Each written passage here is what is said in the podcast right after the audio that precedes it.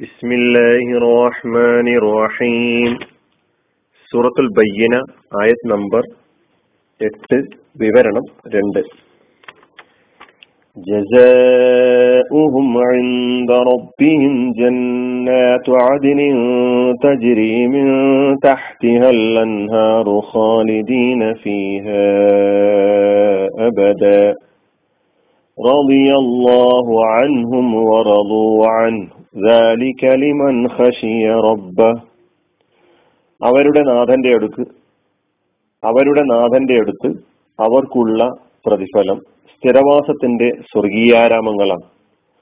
അവയുടെ താഴ്ഭാഗത്തൂടെ ആറുകൾ ഒഴുകിക്കൊണ്ടിരിക്കും. അവയിൽ എക്കാലവും സ്ഥിരവാസികളായ നിലയിലായിരിക്കും. അള്ളാഹു അവരെ തൃപ്തിപ്പെട്ടിരിക്കുന്നു, അവനെ അവരും തൃപ്തിപ്പെട്ടിരിക്കുന്നു.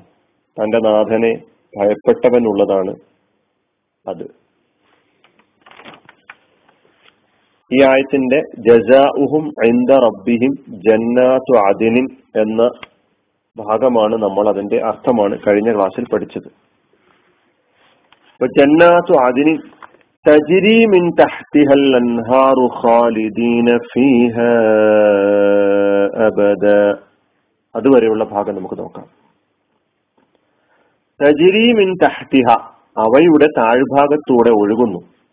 തജ്രി മിൻ തഹ്തിഹ, അവയുടെ, അതായത് ആ ജന്നാത്ത് അല്ലെ, സ്വർഗീയാരാമങ്ങൾ, ആ തോട്ടങ്ങൾ, ആ സ്വർഗങ്ങൾ, ആ സ്വർഗീയാരാമങ്ങളുടെ താഴ്ഭാഗത്തൂടെ ഒഴുകുന്നു അൽ അൻഹാർ, നദികൾ, ആറുകൾ.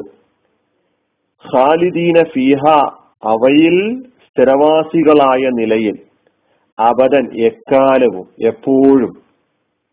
തജ്രി മിൻ തഹ്തിഹൽ അൻഹാറു ഖാലിദീന ഫീഹ അബദ എന്ന് പറയുമ്പോൾ അർത്ഥം അവയുടെ താഴ്ഭാഗത്തൂടെ ആറുകൾ ഒഴുകിക്കൊണ്ടിരിക്കും, അവയിൽ എക്കാലവും സ്ഥിരവാസികളായ നിലയിലായിരിക്കും അവര്.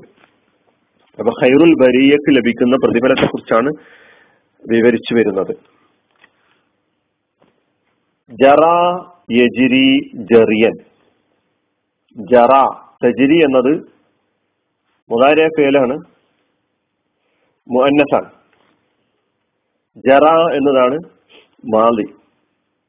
യജിരി അതിന്റെ മുദാരി. ജറിയൻ, ജറ എന്ന് പറഞ്ഞാൽ ഒഴുകുക, വെള്ളം ഒഴുകി.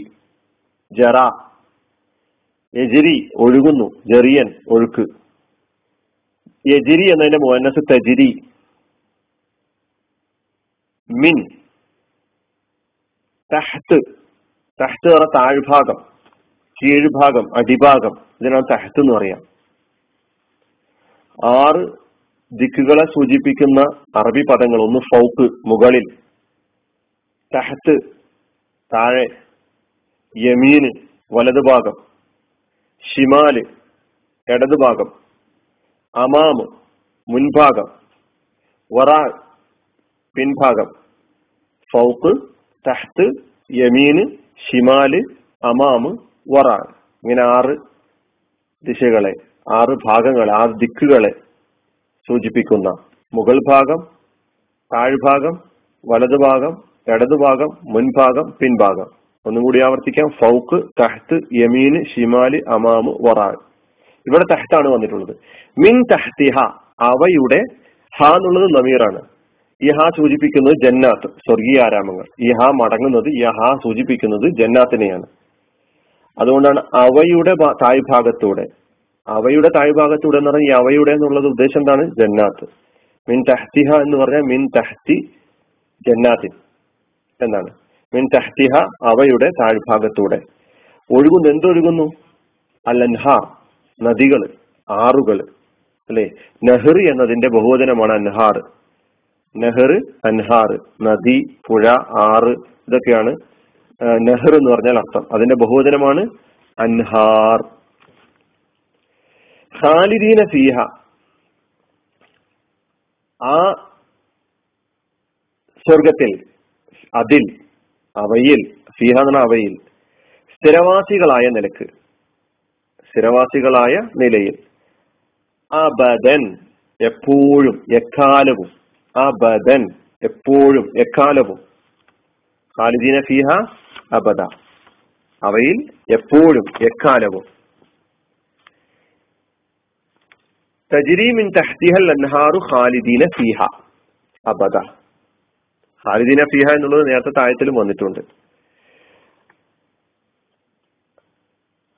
അവയുടെ താഴ്ഭാഗത്തൂടെ ആറുകൾ ഒഴുകിക്കൊണ്ടിരിക്കും, അവയിൽ അവർ എക്കാലവും സ്ഥിരവാസികളായ നിലയിലായിരിക്കും. ഖാലിദീന ഫീഹ അബദ എന്ന പ്രയോഗം, ഈ വാക്യം ഖുറാനിൽ പതിനൊന്ന് സ്ഥലങ്ങളിൽ വന്നിട്ടുണ്ട്.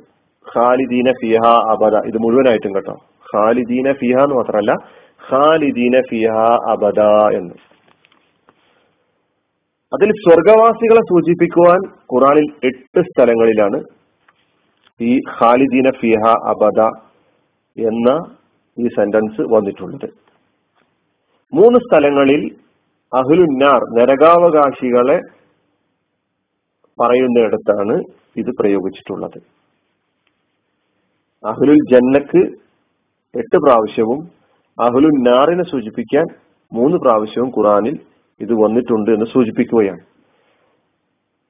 നിങ്ങൾ പഠിക്കാൻ മനസ്സിലാക്കാൻ തയ്യാറുള്ള ആളുകൾക്ക് ആ ആയത്ത് നമ്പർ ഞാൻ പറയാം. ഒന്ന് സൂറത്തു നിസായിലെ അമ്പത്തിയേഴാമത്തെ ആയത്ത്, സൂറത്തു നിസായിലെ നൂറ്റി ഇരുപത്തിരണ്ടാമത്തെ ആയത്ത്, സൂറത്തുൽ മായിദയിലെ നൂറ്റി പത്തൊൻപതാമത്തെ ആയത്ത്, സൂറത്തു തൗബയിലെ ഇരുപത്തിരണ്ടാമത്തെ ആയത്ത്, സൂറത്തു തൗബയിലെ തന്നെ നൂറാമത്തെ ആയത്ത്, സൂറത്തു തഗാബുനിലെ ഒമ്പതാമത്തെ ആയത്ത്, സൂറത്തു ത്വലാഖിലെ പതിനൊന്നാമത്തെ ആയത്ത്, ഇപ്പോൾ ഇവിടെ സൂറത്തുൽ ബയ്യനയിലെ എട്ടാമത്തെ ആയത്ത്. ഇങ്ങനെ എട്ട് സ്ഥലങ്ങളിൽ അഹ്ലുൽ ജന്ന സ്വർഗാവകാശികളുമായി ബന്ധപ്പെടുത്തി ഖാലിദീന ഫീഹ അബദ, അവരതിൽ എന്നെന്നും വസി എക്കാലവും വസിക്കുന്നവരായ നിലയിൽ എന്ന ഈ പ്രയോഗം വന്നിട്ടുണ്ട്.